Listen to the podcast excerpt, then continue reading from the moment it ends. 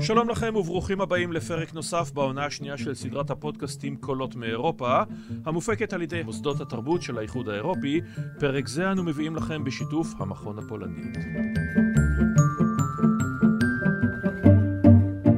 ונושא הפרק היום הוא עולם דיגיטלי. לא, זה לא אומר שנדבר רק על בינאריות, ביטים, בינה מלאכותית, נדבר גם עליהם. נדבר על העולם הדיגיטלי כאמירה, כמטאפורה לעולם הנוכחי ובעיקר עולם העתיד.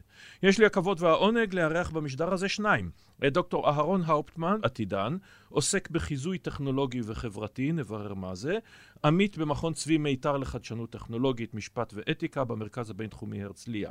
יושב ראש השלוחה הישראלית של פרויקט המילניום, צוות חשיבה בינלאומי העוסק בחקר עתידים ובתרחישים חלופיים בתחומי מפתח שונים, ממייסדי וראשי האגודה הישראלית למדע בדיוני ופנטזיה, ממייסדי המגזין המיתולוגי פנטזיה אלפיים, מהנדס במקור, דווקא לא עיסוק שמייחסים לו בקלישאות ובסטיגמות הרבה דמיון, אהרון הוא ההוכחה, לא היחידה צריך לומר, שקלישאות וסטיגמות אינן תחליף למציאות. שלום לך אהרון. שלום שלום. ודוקטור קרן לנדסמן, רופאה, אפידמיולוגית, מומחית למגפות, מקצוע טוב בימינו, או אולי בעצם רע, תלוי בנקודת המבט, וסופרת מדע בדיוני. ואני ממליץ מאוד מאוד על ספרה לב המעגל, שבימים אלה, היא מסיימת לכתוב את המשכו. שלום לך, קרן. שלום, אני אוהבת את האופטימיות שפה. המסיימת לכתוב זה... אני, אני תשמעי, מכיוון שגם לי יצא לכתוב בכתיבה, וגם לאהרון, ואנחנו גם ערכנו ועורכים, אנחנו מכירים את העניין הזה של, אני כבר מסיים כאשר יש למעלה את מסמך הוורד עם לב המעגל המשך ותו לא. ואני אוסיף שאני גם ממייסדות עמותת מידעת, שהיא עמותה התנדבותית לקידום בריאות הציבור בישראל. ונלחמת בפייק ניוז ותיאוריות קונספירציה בימים אלה. אז עכשיו אנחנו צוללים ללב העניין. נתחיל איתך, אהרון. ראשית, האם ההגדרה הזאת, עולם דיגיטלי, בכלל מתארת את העולם שלנו? בסופו של דבר, יש בעולם הזה עדיין, ואפילו לא מעט, יש בו חקלאים, יש בו מלחמות במשטות, רובים, יש פועלים ופועלות שמייצרים חולצות בסדנאות יזע, יש בתי כנסת ומסגדים וכנסיות ומה לא. בקיצור, העולם הישן לא נעלם רק כי החלטנו שאנחנו חיים באיזשהו עידן חדש. העולם הישן לא נעלם, אבל הוא משתנה. והוא ישתנה עוד יותר, ובמידה רבה זה בזכות או הודות או בגלל הנושא הדיגיטלי. אולי כל הדברים שמנית היום יש להם איזשהו מרכיב דיגיטלי. חקלאות היא הולכת יותר ויותר דיגיטלית. רק אתמול קראתי מאמר שהכותרת שלו הייתה צרד שולח אימיילים. אמרתי, מה זה צרד שולח אימיילים?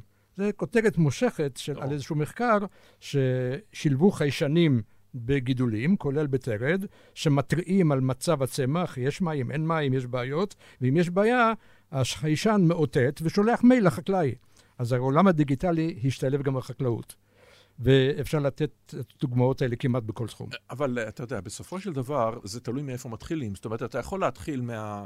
אפילו לא מהשוואה, אלא נניח מהמנורות, הטרום טרנזיסטורים וכו', אתה יכול להתחיל מהמהפכה התעשייתית, תמיד הייתה התקדמות, תמיד היו פיתוחים, תמיד היה מדע וטכנולוגיה. למה דווקא עכשיו אנחנו באים ואומרים, הנה מפה מתחילה נקודה חדשה, מפה מתחילה מהפכה, שלב חדש במהפכה? קודם כל, אנחנו עוד לא יודעים בוודאות שאכן זה שלב חדש במהפכה. יש, בוא נגיד, איתותים חלשים. אגב, זה מושג בחיזוי העתיד ובחקר עתידים. יש תחושה שבאמת הדברים הם בסדר גודל אחר מאשר קודם. אני יכול לתת דוגמה. הזכרת שאני משתתף בפרויקט המילניום, שעוסק בכל מיני נושאים בחקר עתידים, ואחד מהם זה איך הטכנולוגיות החדשות ישפיעו על עבודה בעתיד, על התעסוקה. זה כמובן בעיקר בגלל ההשפעה של רובוטיקה ובינה מלאכותית, אבל גם דברים אחרים, ביולוגיה סינתטית, you name it. עכשיו, פה יש שאלה גדולה, ויש איזה ויכוח גדול. יש כאלה שאומרים, משחר המהפכה התעשייתית, כל פעם באה טכנולוגיה חדשה, אנשים פחדו שזה יחסל להם את העבודה, היו אלודיטים, שברו מכונות... אגב, זה חיסל להם את העבודה, שלא כן היו הבנות. כן, כן, כן, כן, אבל היו מהומות. אנשים איבדו את חייהם בגלל הדבר הזה. הייתה תקופה של הסתגלות, בסוף הסתבר שהמכונות החדשות יצרו ביקוש למקצועות חדשים, והייתה עבודה ליותר אנשים. אז אנשים אומרים, מה שהיה הוא מה שיהיה, תמיד זה ככה, תמיד יש בעיות, תמיד יש משברים, בסופו של דבר זה איכשהו מתייצב, ויש יותר עבודה דרושה, הודות לטכנולוגיות החדשות. יש כאלה שאומרים, לא, עכשיו אנחנו במצב אחר.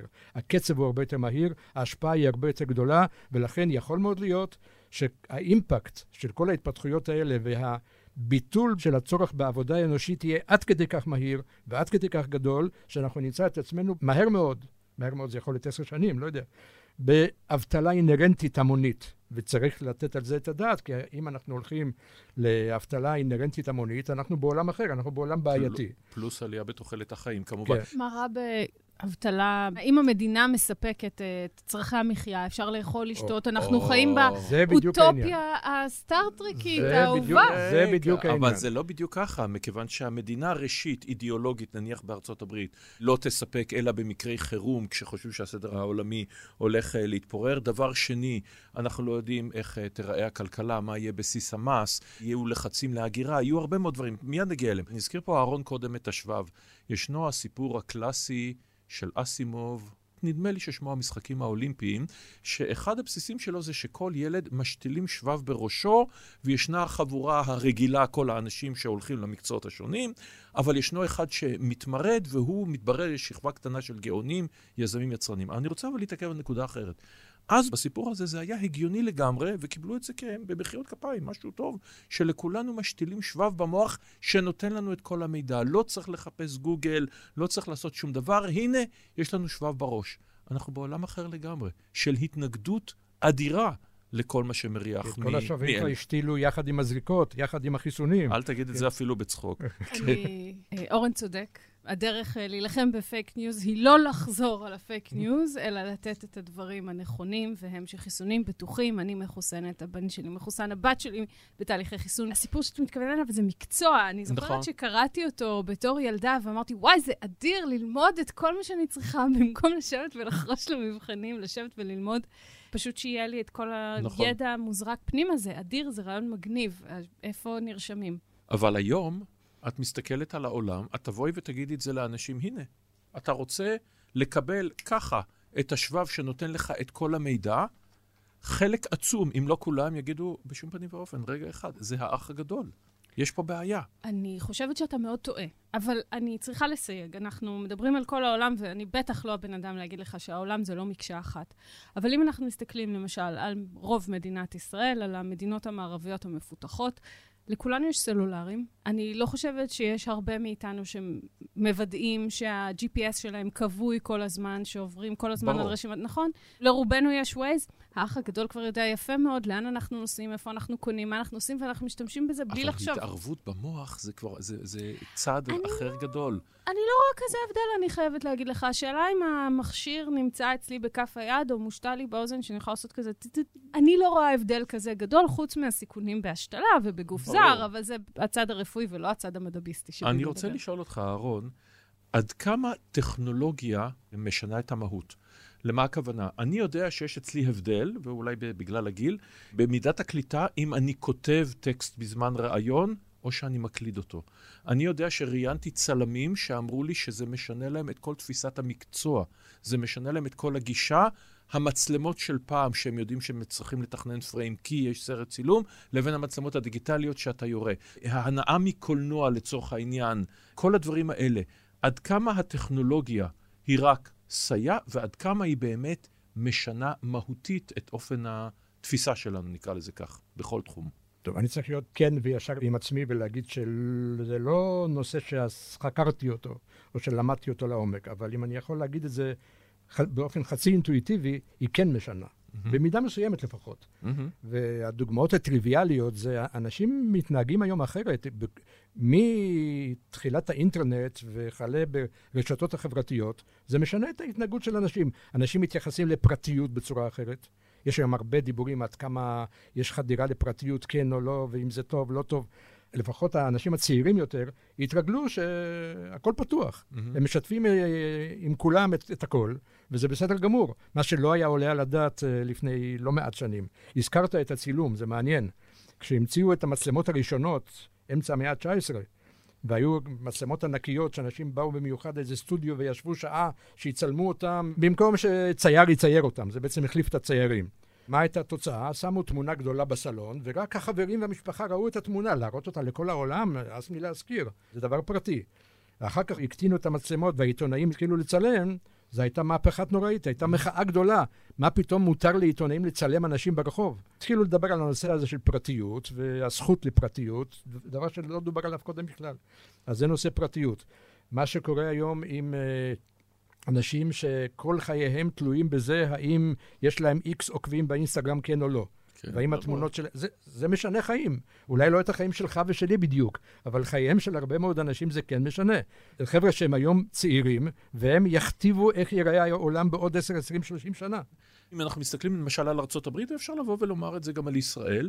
באים לצורך העניין ארצות הברית השנייה, הרפובליקנית, הטראמפיסטית, ההארדקור, באים ואומרים, אני מרדד רגע את הטיעון ו- ומחדד אותו, הם אומרים, סליחה, אתם רומסים את הערכים שלנו, אתם, הערים הגדולות, הליברליות, שהערכים שלכם נהפכים לערכים אוניברסליים, שזה בעד הגירה, שזה כמובן הקהילה הלהט"בית, ליברליזם, איכות הסביבה, הערכים שלנו נלעגים, אבל אנחנו רוצים להזכיר לכם, אלה היו פעם הערכים העולמיים, פטריוטיזם, אמונה, שמרנות, כבוד להורים, כבוד למורים.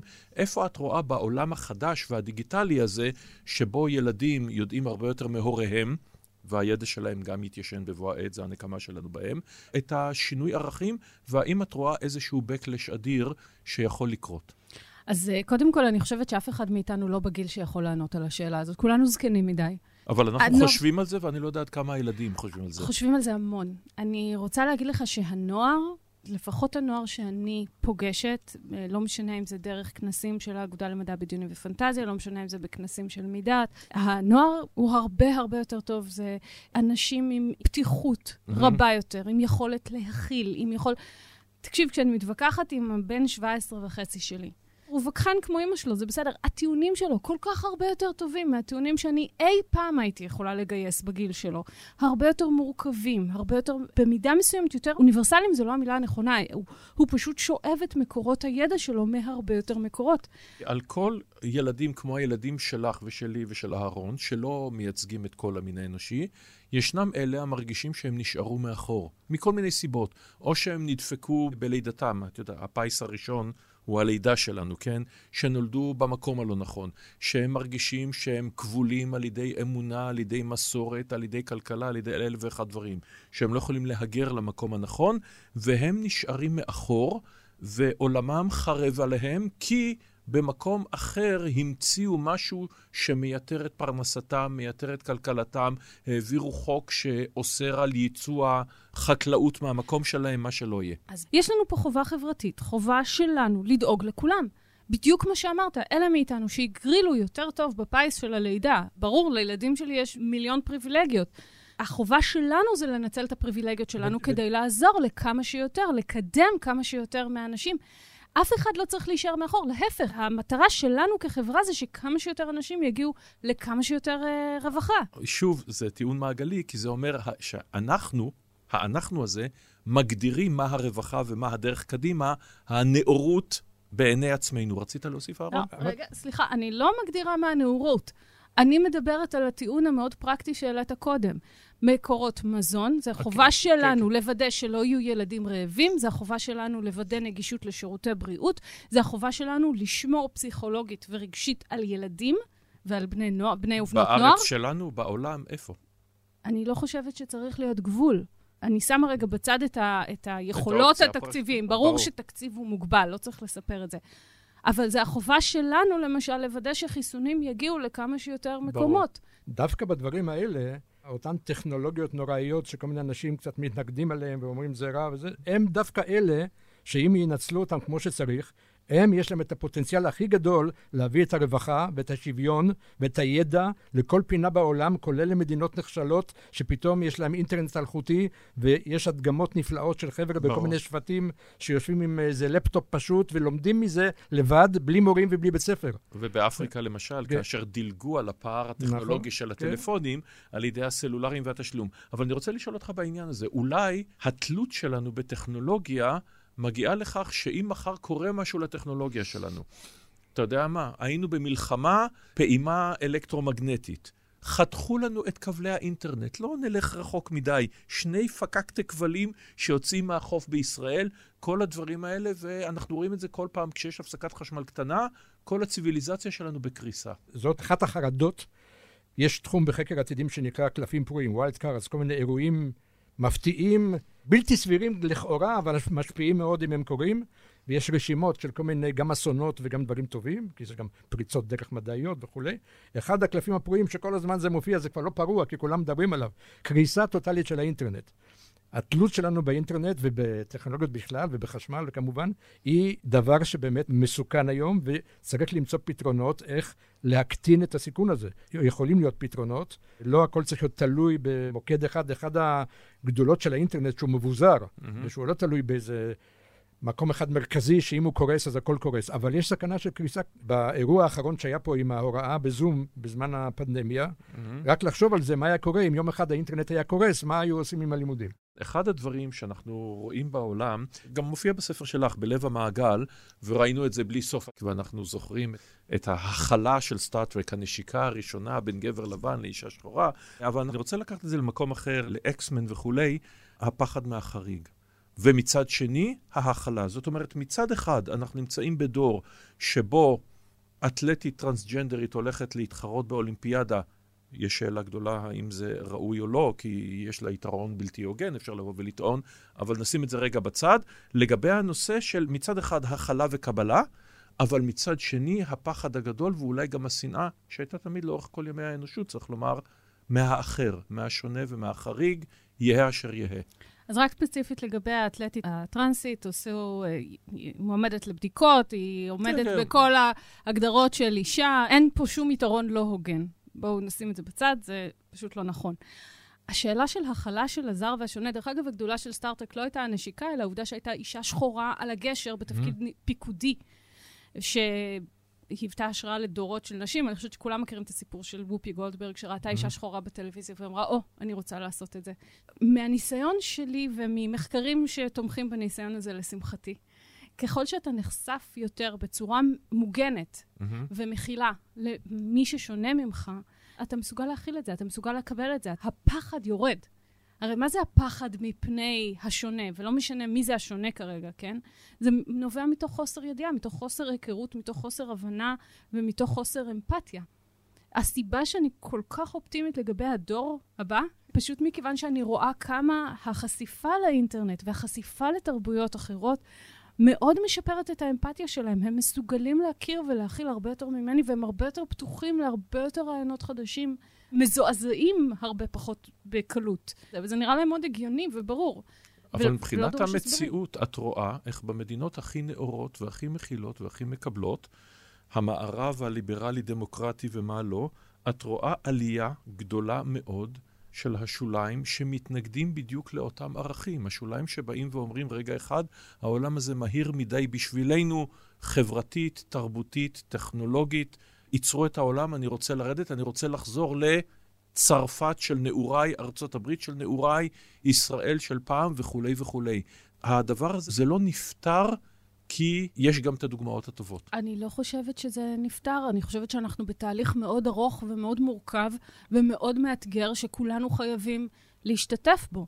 לא צריך ללכת לכל קבוצות השוליים במערב, מספיק ללכת על כל בית ספר יסודי בישראל ולמצוא מישהו שתמיד מסתכלים עליו מוזר.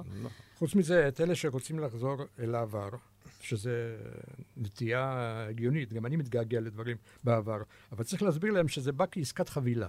זה בא יחד עם העלאת תמותת התינוקות לערכים מטורפים שהיו, לקיצור תוחלת החיים, לכל מיני דברים שאנחנו לא מתגעגעים אליהם. שווניזם, מיזוגניה. אגב, לא נלך למקומות האלה, אבל יש כאלה שבאים ואומרים, לצורך העניין סין, תשמעו, לימדתם אותנו שיש עסקת חבילה, קפיטליזם ודמוקרטיה, הולך יחד, אי אפשר להפריד. ניסינו. אפשר. כלומר, דאש השתמש יפה מאוד בכלי הרשתות החברתיות של המאה ה-עשרים ואחת כדי לחזור למאה השביעית. אבל רגע, אני רוצה לחזור, בכל זאת אנחנו דיברנו על עולם דיגיטלי. אהרון, אני רוצה לשאול אותך לגבי תחזיות. איפה נלך לקבל תחזיות לעתיד, אם לא מדע בדיוני, שהיו תחזיות גדולות שלא התגשמו כמובן, ודברים אחרים, יומיומיים יותר, כן אנחנו רואים אותם במציאות. אני רוצה להגיד דבר אחד. התפקיד של מדע בדיוני הוא לא לחזות העתיד, כמו גם התפקיד של חקר עתידיים וחיזוי טכנולוגי וכל הדברים האלה שאני עוסק בהם לפרנסתי, או לפחות עסקתי, גם תפקידם לא לחזות העתיד, או לנבא את העתיד, במובן של נבואה. תפקידם להראות את הכיוונים האפשריים המסתמנים, כדי לעורר חשיבה, וכדי לעשות איזה מין חזרה מנטלית במוח שלנו, איך אפשר יהיה לחיות בעולם שבו באמת הדברים ישתנו. המדע הבדיוני הוא כלי נהדר, כי הוא, בלי להתייחס לסיפור ספציפי כזה או אחר, האם הוא דייק בנבואה או לא, אלא הוא כולו מאגר אדיר של רעיונות, של תרגילי חשיבה, על דברים שהם שונים מהעולם המוכר שלנו. ברור. עולם חלופי, עולם אלטרנטיבי, עתיד רחוק, עבר שונה ממה שאנחנו מכירים, היסטוריה חלופית. זה פותח את החשיבה לדברים אחרים. וזה מתקשר לאותו חלק שהזכרתי קודם, שהוא היום תופס יותר ויותר עניין בתחום של חקר עתידים, וזה אותם אירועים בעלי סבירות נמוכה והשפעה גדולה, קלפים פרועים. זה נושק למדע הבדיוני, כי המדע הבדיוני הוא מאגר רעיונות על קלפים פרועים, חד וחלק. אם אנחנו הולכים על טכנולוגיה, מהטכנולוגיות שאנחנו רואים בעין את הניצנים שלהן, או כבר מעבר לניצנים, רחפנים, מדפסות תלת מימד וכו' וכו'. מה היית אומר הטכנולוגיה שתהיה לה ההשפעה הגדולה ביותר בעתיד הנראה לעין על האנושות? בתחושה שלי, כל החידושים שמתחילים לצמוח ויצמחו עוד יותר מהתחום של הביולוגיה דווקא. זה הערכת חיים. זה הכל. זה הדברים שאנחנו עדיין לא חולמים מה, יוכ... מה יהיו, אבל יכולים להיות מהתחום של ביולוגיה סינתטית. תאר לעצמך לתכנת יצורים חיים, אורגניזמים, כאילו אתה מתכנת במחשב תוכנה, אתה עורך את ה-די אן איי, כאילו שאתה יוצר מכונה, אתה יוצר יצור חי שהוא יהיה דומה לתאה, אבל יהיה לו ארבע כנפיים והוא יעוף, והוא יהיה סגול עם פסים צהובים. הכל אפשר לתכנת בגנים, בעיקרון. אני רואה את הסנטורים הרפובליקנים בארצות הברית, בהצבעה על העניין הקטן הזה, הצנוע. פשוט תגיד להם שהם יוכלו לרכוב על טירקס והכל יסתדר. ברגע שתגיד להם שתוכל לתכנת את ה-די אן איי של אנשים כך שהם יהפכו לאבנגליסטים בגיל מבוגר, הם יאשרו את זה. אז העולם הביולוגי, אנחנו לדעתי, מהמעט שאני קורא, הוא מרתק, הוא מדהים, הוא בתחילת הדרך. כמה שהוא מרשים וכמה שהיו הישגים, אנחנו בתחילת הדרך. היכולת לפתח חיסון בזמן כל כך קצר, יחסית למה שהיה בעבר. Mm-hmm. יכול להיות שבעוד מאה שנה יגידו, מה, לקח להם חצי שנה לפתח חיסון אני, לקורונה? כן. לקח יותר, זה, אל תשכח שהשתמשו בטכנולוגיה קיימת, דפון, מוכחת, כן, שכבר כן, עברה כן, ניסויים. כן. פשוט הדרך להפוך את החיסון הזה לחיסון תואם לקורונה, כן. זה מה שלקח. אבל בעצם. אם אני רוצה קצת אבל להתפרע... אבל כן, זו טכנולוגיה מדהימה. אם אני רוצה להתפרע מדהים. קצת בראש של מדע בדיוני, ואני לא ביולוג, אז אני, אני לא אתפלא אם בעתיד, הלא רחוק, יופיע וירוס חדש ויהיה חיסון כעבור יום.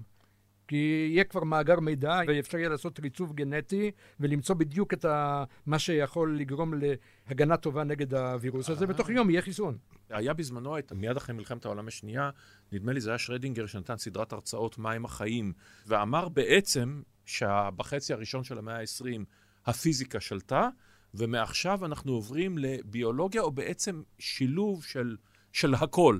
אבל שביולוגיה תהיה ראש החץ, כמובן, ווטסון וקריק ורוזלין פרנקלין, ואנחנו מכירים את היתר... הביולוגיה החדשה מתאפשרת בין היתר הודות לעולם הדיגיטלי. בהודות לעולם הדיגיטלי. אז כאן את רואה את פריצות הדרך כמו אהרון? האמת, קטונתי.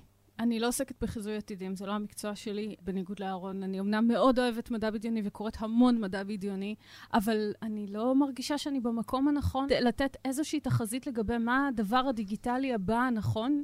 אני כן מאוד מאוד מקווה שמה שזה לא יהיה, זה משהו שיעזור לנו וישפר את המקום שבו אנחנו נמצאים. מדע בדיוני ופנטזיה, ויש סיבה למה אני הולך לשאול אותך את השאלה הזאת.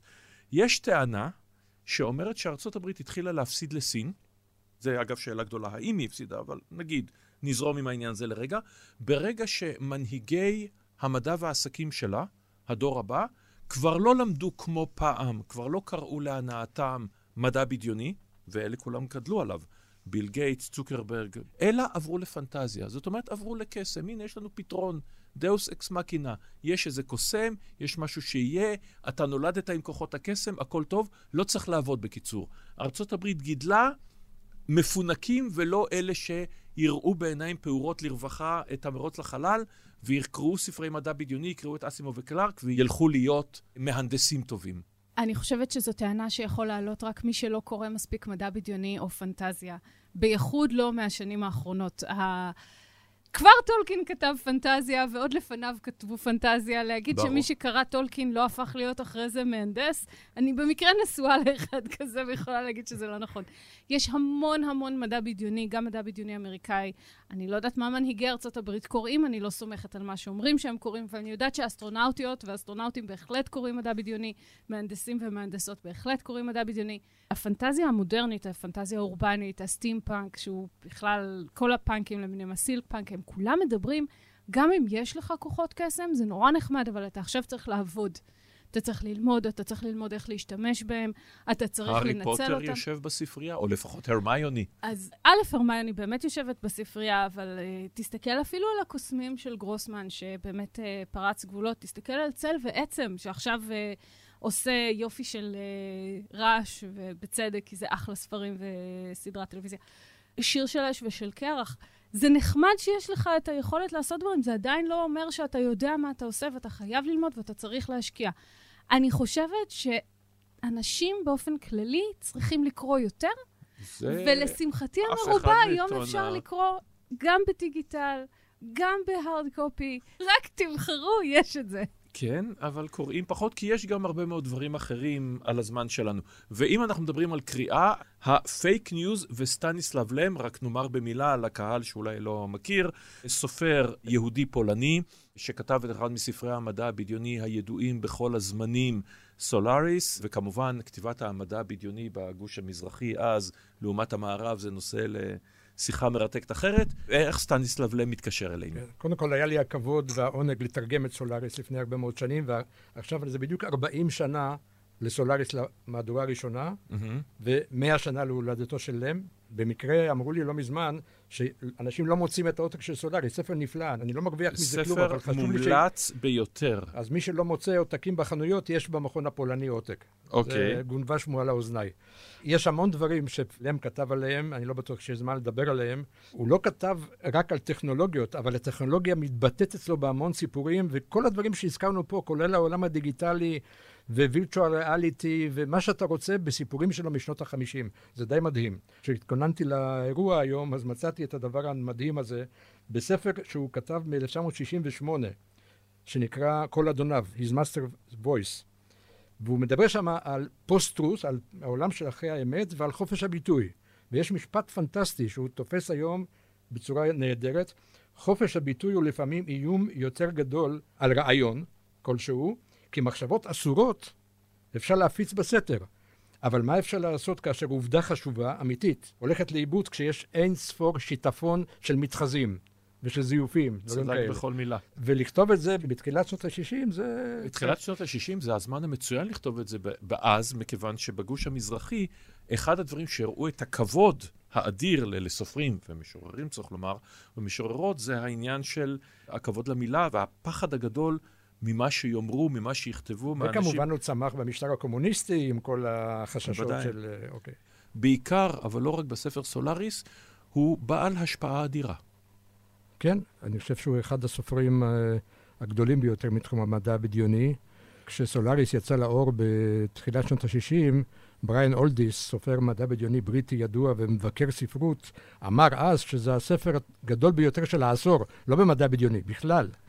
סולאריס, אנחנו מדברים על ספר המדבר על כוכב, שבני אדם מגיעים אליו ומוצאים בו חיים תבוניים, אבל. אבל, זה אוקיינוס תבוני, שעשוי מאיזשהו חומר אורגני. מסתבר, זה בעצם הדבר המרכזי בספר, המדענים מנסים להבין אותו וכאילו לתקשר איתו, והוא מצידו מנסה כביכול לתקשר איתם איך, גם הוא לא יודע איך. אז הוא דולה פרטים מזיכרונם, מהתודעה שלהם, ממוחם, ויוצר יצורים על סמך הזיכרונות של האנשים, ושולח אותם אליהם. מישהו שאהובתו התאבדה, היא פתאום מתגשמת, ובאה ממש כגוף אמיתי, ומופיעה לו, לא בחלום, על אמת. ברור. גוף פיזי, וכל מיני uh, יצורים אחרים, שנקראים האורחים. כשאתה קורא את זה ברובד מסוים, אז זה כמו סיפור מתח, מתגלים כל מיני דברים, אבל ברובד יותר עמוק, וזה הדבר המעניין, זה בעצם נבחי הפסיכולוגיה האנושית, והתת מודע, mm-hmm. שמתגשם בצורה ממש חומרית. וצריך לומר שסטניסלב לם, זאת אומרת, במדינה שיש בה היסטוריה ו- ויוצרים... חשובים, אם נזכיר את אלה שמוכרים יותר לקהל הישראלי, כמו מיצקביץ' וסנקביץ', ואפילו קורנל מקושינסקי עם השד מכיתה זין הנפלא שלו, וסטניסלב להם הוא אחד הנערצים עד היום והמעורכים בסופרי פולין לדורותיה. אני מאוד שמח שהמכון הפולני הקדיש תשומת לב עכשיו לשנה, מאה שנה להולדתו, והבנתי גם שיהיה אירוע בסינמטק בירושלים באוגוסט, במסגרת פסטיבל הסרטים הבינלאומי, שיש שם איזשהו אירוע מיוחד שיוקדש ללם, כולל אולי השתתפות של ארי פולמן, שעשה סרט נהדר, כנס העתידנים, סרט שנקרא נכון. הקונגרס, שזה בהשראת כנס העתידנים שלהם, גם ספר נפלא. בקיצור, יש הרבה מה לדבר עליהם. יש הרבה מה לדבר, אבל... והוא אחד הראויים וצריך לדבר עליו. בהליכים חברתיים נניח, כסופרת, מדברים על תהליכים דטרמיניסטיים, לעתים, או כך לפחות זה נדמה. נניח, דיברנו מקודם על שקיעה, שקיעת המערב, נושא שמדברים עליו בלי סוף, מי גיבון וטוינבי ושפנגלר הקודר, והנאצים ומי לא, והנטינגטון אם תרצי וכו' וכו'. ואנחנו רואים את זה עם הארי סלדון, וראינו את זה עם מלחמות הכוכבים. זאת אומרת, ישנו הפחד הגדול, האופטימיות שאנחנו גם אומרים אותה פה בשיחה הזאת. בסופו של דבר אנחנו אנשים אופטימיים לגבי העתיד המנושי, אבל הרבה מאוד הם לא. הם פוחדים, פחד אמיתי מהקריסה, מהברברים בשער, מהתמוטטות, מחורבן גדול שמאיים עלינו מה הולך לקרות. אני רוצה רגע להזכיר שהארי סלדון, התוכנית שלו לא היה מפני הפחד מהקריסה, הוא אמר, אוקיי, הקריסה באה. האימפריה תקרוס, עכשיו צריך לחשוב איך מקימים אותה עם הכי פחות קורבנות, עם הכי פחות שנים של אי שקט. אני חושבת שזה מאוד הגיוני כשאתה גר בתוך האימפריה לפחד שהיא תקרוס, מצד שני כשאתה מאלה שסובלים מהאימפריה, אז אתה לא יכול לחכות לאחור, והכל שאלה בעצם באיזה צד אתה יושב. לא, השאלה בעצם... מעבר לכך, האם יש תהליכים דטרמיניסטיים, לא במדע, על תהליכים במציאות שאנחנו אומרים, הנה, זה הולך לקרות. למשל, ירידת הילודה, קריסת הילודה, מדברים עכשיו על זה בלי סוף, על הנושא הזה, סין עם תוכנית הילד השלישי, יפן, איטליה וכו' וכו'. האם יש תהליכים שאת רואה אותם גם כמדענית וגם גם כסופרת וגם כמתבוננת, שאת אומרת, אוקיי, התהליך הזה התחיל, זהו, הוא עבר את נקודת האל-חזור. זו שאלה מאוד מורכבת, כי ברגע שאתה אומר, זה מה יש ואי אפשר לשנות, אתה בעצם נותן הצדקה לכל דבר שתעשה. אתה אומר, זהו, אנחנו הולכים לכיוון של התחממות גלובלית, בשביל מה אני צריך להיזהר מהפלסטיקים שלי? חשמל ממילא יקרוס, בשביל מה להשקיע? אני חושבת שהחיסרון המאוד גדול, וזה הגדולה, מה שהתחלתי להגיד, אחד הדברים המאוד יפים שאנחנו רואים ב-עשרים שנה האחרונות במדע הבדיוני, זה התקווה. זה להגיד, אוקיי, זה מה יש, התחממות גלובלית, זה מה יש, עכשיו בואו נראה איך אנחנו עובדים בתוך זה, איך אנחנו משנים את מה שיש לנו בתוך זה. האם זה על ידי יציאה לכוכבים מרוחקים, האם זה על ידי שינוי דברים פה בכדור הארץ. החיסרון העיקרי בדטרמיניזם, לדעתי, זה שהוא פשוט דרך להשתמט מאחריות, במקום להגיד, זה הזמן לעבוד קשה יותר. מסכים לגמרי. לדעתי, כל מה שיש לו קשר, להתנהגות ולהחלטות ולרצונות של בני אדם, הוא לא דטרמיניסטי. דטרמיניסטי אולי יש תהליכים בטבע, זה שהשמש תהפוך לענק אדום בעוד כך וכך מיליארדי שנים, זה כנראה דטרמיניסטי. ברגע שהכנסתי את ההתערבות האנושית, אז אולי ההתערבות האנושית גם תשנה משהו שנתפס כדטרמיניסטי, כתהליך טבעי. אבל בחיי החברה האנושית והאינטראקציה שלה עם המשבר האקלים, עם הטכנולוגיות, ברגע שזה תלוי ומושפע מהחלטות של אנשים, זה לא דטרמיניסטי. זה תלוי בבני אדם. איך אתה גורם לכך שאנשים יעשו דברים נכונים ולא יקלקלו את העולם? זה כבר עניין אחר, אבל זה לא דטרמיניסטי. דרך אגב, אחד הספרים המאוד יפים שעוסקים בזה, זה יצא לפני כמה שנים, The Calculating Stars של מרי רובינט קוואל, שזה טרילוגיה של שלושה ספרים, נהדרת, שבתחילת הספר הראשון, אסטרואיד פוגע בכדור הארץ בשנות החמישים. מה שמוביל בדיוק לשני סוגים של אנשים. הסוג האחד שאומר, זהו, כולנו הולכים למות, כדור הארץ הופך להיות בלתי ניתן ליישוב ואין מה לעשות. והקבוצה השנייה של האנשים שאומרת, אוקיי, זה הזמן להאיץ את תוכנית החלל שלנו. והסיפור עוקב אחרי האסטרונאוטית הראשונה בתוכנית החלל האמריקאית, כמובן שנות החמישים, אז זה הרבה מאוד היסטוריה חלופית, אבל הוא בדיוק נוגע בנקודה הזאת שאתה העלית. אנחנו רואים את הסוף בעיניים, מה אנחנו עושים עכשיו, איך אנחנו לא מוותרים. וזה דבר שחוזר על עצמו, וזה דבר שאני אישית מאוד מאמינה בו דרך אגב, כי אחרת בשביל מה? מה עשינו? תודה רבה על השיחה המרתקת הזאת. תודה רבה הדוקטור אהרון האופטמן. תודה רבה הדוקטור קרן לנצמן. חפשו Voices of Europe בכל אפליקציות הפודקאסטים והאזינו לפרקים נוספים בסדרה, בהם ערכנו פרופסורים, חוקרים וזוכת פרס נובל לשיחות מרתקות על יכולתן של נשים להגיע להישגים במחקר מדעי, פופוליזם ועלייתם של משטרים טוטליטריים, ומה נותר מעולם התרבות אחרי שהקורונה עשתה בו שמות. אני אורן נהרי, להתראות.